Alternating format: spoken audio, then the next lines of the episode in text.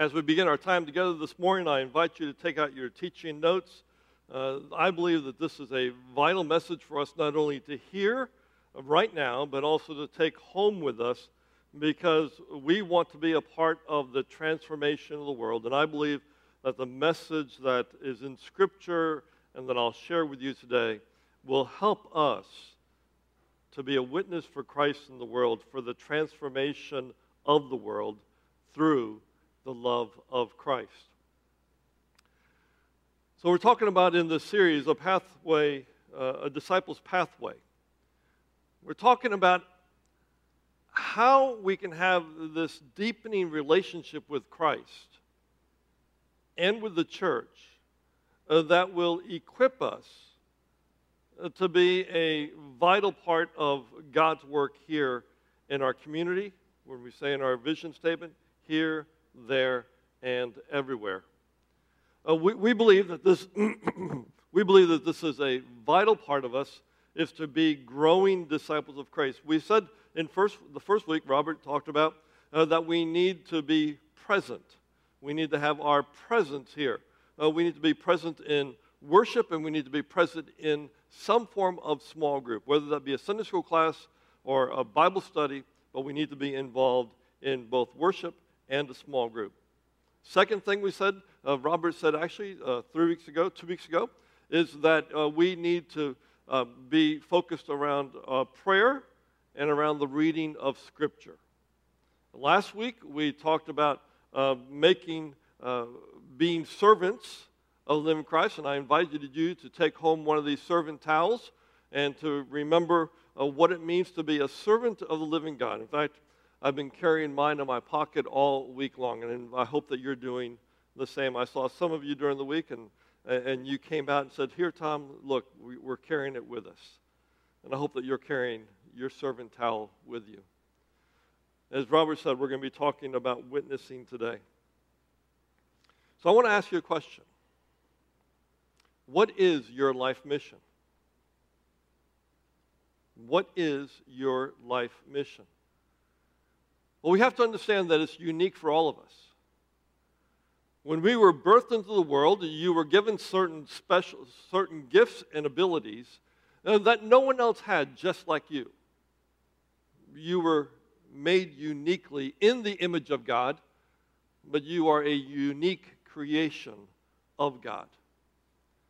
But in that mission, all of us have something in common. All of us who have stepped forward and said, I believe that God created the heavens and the earth. I believe that Jesus Christ is the Son of God, and I believe that Jesus Christ is the Savior of the world. That's what we all have in common.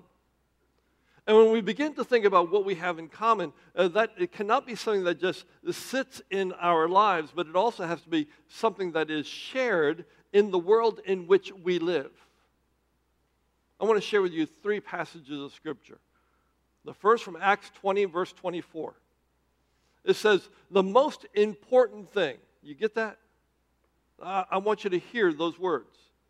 The most important thing is that I complete my mission. The work that the Lord Jesus gave me to tell people the good news about God's grace. Every single one of us, no matter what our unique gifts may be, every single one of us have this in common that we have a mission, and that mission is to tell people about the good news of God's grace for our lives. Look at this text from John 20, verse 21. It says, As the Father has sent me, so am I sending you. As the Father has sent me, so I am sending you. Or look at this text from Acts 1, uh, verse 8, one of my favorite passages of Scripture, where it simply says, You will be my witnesses in Jerusalem, in Judea, in Samaria, and in every part of the world. So my question to you is, well, what is it that we what, what is it that we understand? What is it that, that how is it that we define the word witness? If I was a, to be called to, to a trial and I'd be uh, standing there before the, the jurors and the judge, what would I be telling people about uh, if I was called to be a witness for something? I'd be telling them what I saw, what I heard, my observations. See, I, I think that one of the things that's happened so often in the church today is that we have become so comfortable uh, with our faith that we forgot what it felt like when that faith first entered into our lives. We have become almost dulled by the reality that we are followers of Christ, uh, but it's just kind of sitting there in our lives. But this is also what I hear. Robert, this is what I hear so often from people. I, I hear people say, well, we, we, we we know that you are hired by the church to be a pastor. So, people who are pastors and preachers and missionaries, well, you all get paid uh, to be a witness. Almost as if that's an excuse for you not being a witness. See, the scripture is very clear. You shall be my witness. Where? Where, where are you going to be a witness? The scripture says, uh, first you're going to be in Jerusalem. Now, let me give you a map here. This is the center part of, of Israel. Uh, so uh, we, we have this map here. We have uh, Jerusalem right here is where Jerusalem is. And so, does that mean uh, that uh, you're supposed to get on an airplane, drive over to Miami, get on El Al uh, Airlines, uh, fly over to Tel Aviv, get into a car, drive to Jerusalem, about an hour and a half drive, and, and there you're supposed to do your witnessing? Is that what it means? No. So, what does it mean? It simply means that that's where uh, the followers of Christ were at that time. And so, what you and I are called to do is that we are called to do our ministry right where we are. So, wherever you're living, wherever you're driving, wherever you're walking, wherever uh, you are participating in life, that is where you are to be sharing, giving a witness about the love of God. Well, then it says, You are to be my witness in, in Jerusalem. And then it says, What? Judea, right? So if you look at the large capital letters, this is the region where the city of Jerusalem fits in. So we have Judea here, we have Samaria here, we have Galilee here, the large capital letters. So it says, You will be my witness in Judea. That, that simply means that you are to give a witness to the county, to the region where you are living. So we are to give a witness here in Fort Myers or Lee County. There are approximately 684,000 people who live in Lee County. And what we are called to do is we are called to give a witness as a, as a lighthouse for God right here where we are in Lee County. Well, then it says, oh, we're supposed to give a witness in Samaria. Okay? So here the people were in Jerusalem, and here is Samaria. But, but what you need to understand is that the Jews at that time, the original hearers of this word at this time, would never walk through Samaria. It was an unclean, uh, best way of saying it, it was just an unclean area. And so the Jews would not go put a foot into this region. What did they do? They would go from Jerusalem, they would go around over here to the, to the shoreline, go up past Caesarea, and come in here if they were going to the Galilee. Or perhaps they'd come down uh, the Jordan River Valley and come down this way. But they would never step into Samaria. So, what this means for us is uh, that what we are called to do is to be in ministry with people who are ethnically and culturally different than we are. Uh oh. We are called, are you ready? You ready? Uh, let me say it again. We are called to be in ministry with people who are ethnically and culturally different than we are. Look around the room. Really, I want you to look around the room. Can anyone tell me what the answer is to my question without my asking the question? What are we? We're awfully white, aren't we? So, my question is if we are living into this scripture of being a witness for Christ in Samaria, in a place that is ethnically and culturally different than us, in a place where Jews did not want to go. And this is making some of you saying, well, Tom, if you're going to preach like this, I'm not going to be coming back here.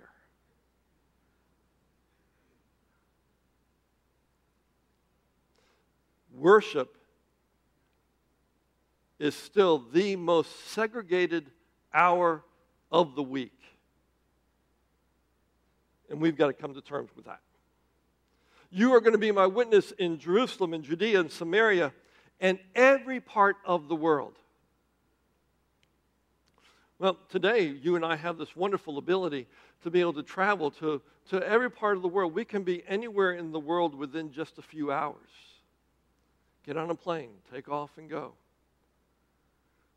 Uh, our church is blessed to have uh, sister congregations and sister relationships with the Methodist Church of El Salvador, uh, with the Methodist Church in Angola, uh, with the Methodist Church in Cuba, and many other places that we support as well. We believe in being in ministry to all the parts of the world. That's what the scripture says. So the question has to be then, the obvious question has to be, well, what am I supposed to share? And what did the scripture say? The scripture says uh, that you are called to share what? What is it? Ah, okay. So maybe you don't know. Are, are you with me? Oh, let's try that again. Are you with me? I just got to make sure you're awake. So here, here, here, here's what we got to do. We are called to share the what? The good news of Jesus Christ, the good news of God's grace falling down upon all of humanity. That's what we're called to do. So let me, let me so let me talk about good news. Um, Karen and I, um, you know, you haven't heard anything about this over the last few weeks at all. Uh, but you know that Karen and I are, are, are having a good time with our first granddaughter. Can I, can I share some good news with you? So let me just share some good news with you. She's not eight weeks old here, and she's alive and lively, and she's just having a good time. In the, isn't she the, just the most adorable thing you've ever seen? And look, look at that smile. One more. Yeah, I love that one. Well, yeah, but you all have grandparents, you all have grandkids too, uh, but you don't have the bully pulpit that I have. So here, here's the good. that's enough. So, so what is the so good news for me right now? Is that I get to proclaim that I love my granddaughter. But when we start thinking about the gospel of Jesus Christ, I am called to, to share the good news of God's grace, which is sufficient for my every need. Do you all hear that? That's the good news. That's what God wants us to do. And yet, so often, uh, uh, when, when, when, I look out into your faces right now, and, I, and I'm, I'm picking on you today, I'm going to pick on you and pick on you and pick on you uh, because I, I, swear that maybe I should call 911 and see and have them come in and see if your, some of you are still breathing. You know? But there's good news. And I, and I hear people say, well, Tom, uh, the people that I live with don't want to hear about the good news. The people that I go to work with don't want to hear about the good news. The people that, uh, that, uh, that, uh, I, I, that I go and play golf with and tennis with and do all these things don't want to hear the good news. No, what they don't want to hear is they don't want to hear about religion. That's what they don't want to hear about. We live in a time we live in a time that more people are receptive to hearing about the faith than at any other time in history.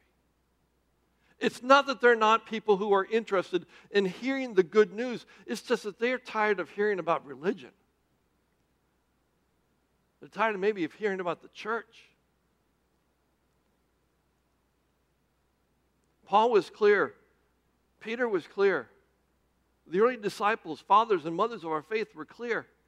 It was about giving a witness of the love of Christ for all of humanity. That's what people are interested in. But they're not interested in hearing more about religion. So I, I went to, um, I went down to Bell Tower, the shopping center, about um, two weeks ago as I was working on this sermon. And I sat down on one of the benches. Um, I, I, went in this way, and right inside here, there's some benches, and I just sat down there. And, and, and whenever a person would sit down next to me, I decided that I would ask them a question. And, and the question would be, uh, What do you need to do in order to get God to love you? Got some really interesting answers. It, it was all about doing. I've got to do this. I've got to do that. 99% of the people, when they answered, out of, uh, it was almost 15 people, I think it was 14 people that I talked to, people would say, "You've got to do this, You've got to do that. Um, you know, it's like following the Talmud. The Talmud in the Hebrew scripture is the 613 laws. And we, and we kind of figure, are we going to be able to follow the 613 laws? We don't do that very well, do we? How many of you do, uh, how many of us, I need to make us part of this, how many of us do really well with the Ten Commandments? Well, we don't do really well, well with that one either. Or what about the eight Beatitudes? We don't do that really well either. We don't even really do well uh, with what Jesus says love the Lord your God with all your heart, mind, soul, and strength, and love your neighbor as yourself. We don't do that.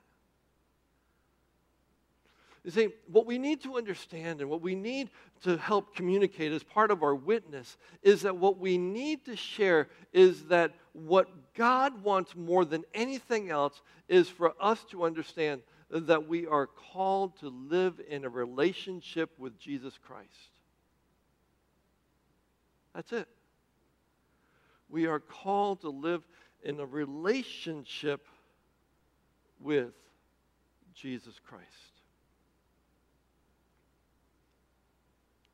And when we begin witnessing about what Jesus Christ and the gift of God's grace has done in my life and your life, it, it's not hard to give a witness for Christ. Because it's not about doing, it's about receiving. So that brings me to so, what are the benefits? What are the benefits of, of receiving the love of God in my life, of receiving the grace of God in my life. Oh, what are the benefits for my life? Let me just give you two quick thoughts. The first is uh, that I receive forgiveness for my past. Is that good news? I receive forgiveness for my past. So this morning I asked uh, my, uh, the tech team to give me this very special camera. And some of you have been really anxious and not wanting to. I, have noticed a couple of you actually moving, and when you saw where the camera was positioned, and that you were moving out so you're not in that limelight. So, Tom, this is on you back there, buddy. So, so what I want you to know about this camera is that this camera will look at all of Tom's 80 years of life. And, and or is it 85? I'm sorry. So 85 years of life. and it will take this and will take the 85 years of life and bring it into a synopsis of the high, high points and the low points of Tom and give it to us in four minutes. And so this has been going on. So I positioned this camera so be on Tom. So it's been going on. So we're going to take the next four minutes and look at the highlights and the lowlights of Tom. Are you ready? Tech crew, if you can give it to me on the screen, please. I, I see Tom going down lower and lower into his chair. See, here's the reality. The reality is that all of us are carrying this baggage about our past. Every single one of us. There are things that creep into our memory periodically. Things from our childhood, things from our youth, things from our 20s and 30s and 40s and 50s go on. And there is something that is gnawing at us.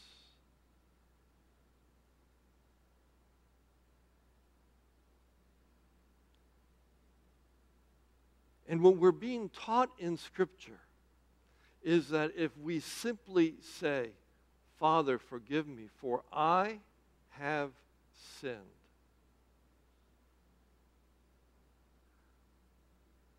That tape of Tom, that tape of your tape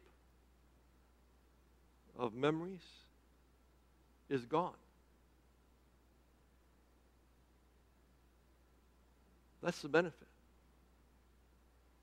You no longer have to walk in this world. You no longer have to walk down the path of carrying this burden with you. And some of you need to hear me say that very clearly. Because we are carrying a heavy load with us. That Jesus says, I forgive you. The other thing that we receive is that we receive a future that we dare to hope and pray for. But we receive a future. We receive a future while we're alive. But the future that I want to talk to you about is that we receive a future that is called heaven. And that heaven is there as a gift of God for those who walk in the path of righteousness, who are forgiven. And there is this place, John 14 says, there's a, a place built especially for you.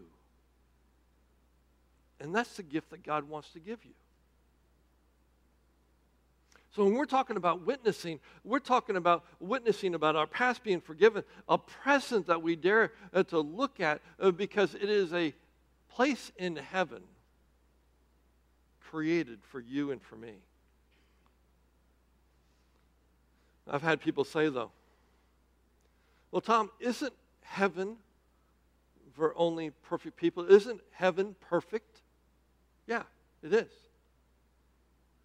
And then I hear people say, oh, well, if it's a perfect place, there's no way I'm getting in there. But did you just hear what I said? What I just said is that if you come to the altar and you say, Father, forgive me, for I have sinned, your sins have been made clean, you have been purified, you have been uh, made new in Christ.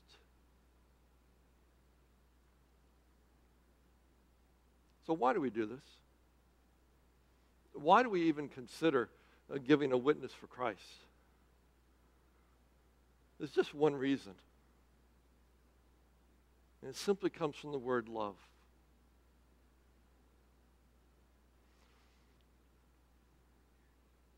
This word love is one that God created. See, God says, I love humanity. God says, I love to make broken people whole again. I love to create something new in people's lives. Look at this passage of Scripture. God's free gift is eternal life through Jesus Christ. Go on to the next scripture. 2 Corinthians 5:14 says, "For the love of for the love of Christ compels us." See, people matter to God. And if they matter to God, ought they not ought to matter to the church? And if they matter to the church, should they not also matter to the people in the church? So, why do we witness? It's because Christ calls us to give a witness. Christ calls us to share a witness of good news. People don't have to achieve a certain level of, of spirituality, but rather I think that people, people begin to experience a freedom from their past and a gift for their future.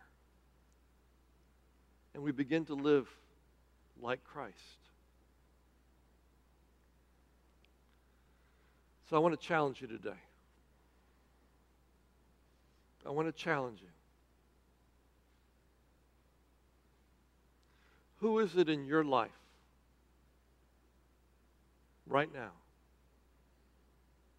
that you need to give a witness to?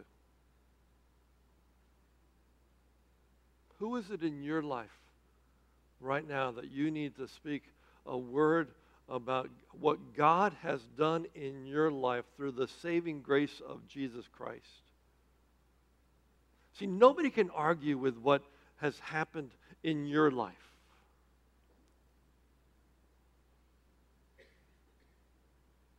So who can you give a witness for Christ for?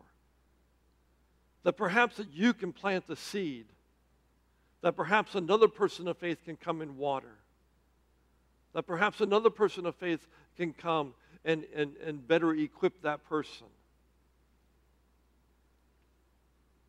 But it begins with you and with me giving a witness for Christ. Let's pray.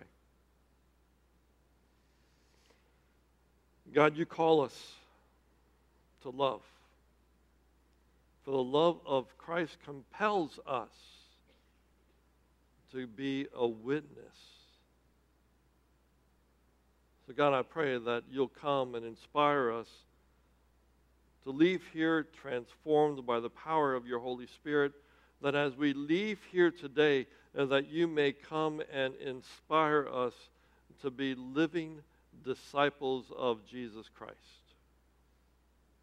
And so we offer our hearts, our minds, we offer our whole selves to the presence of the Holy Spirit that we might be touched and transformed, that we may be a witness for Christ. Amen.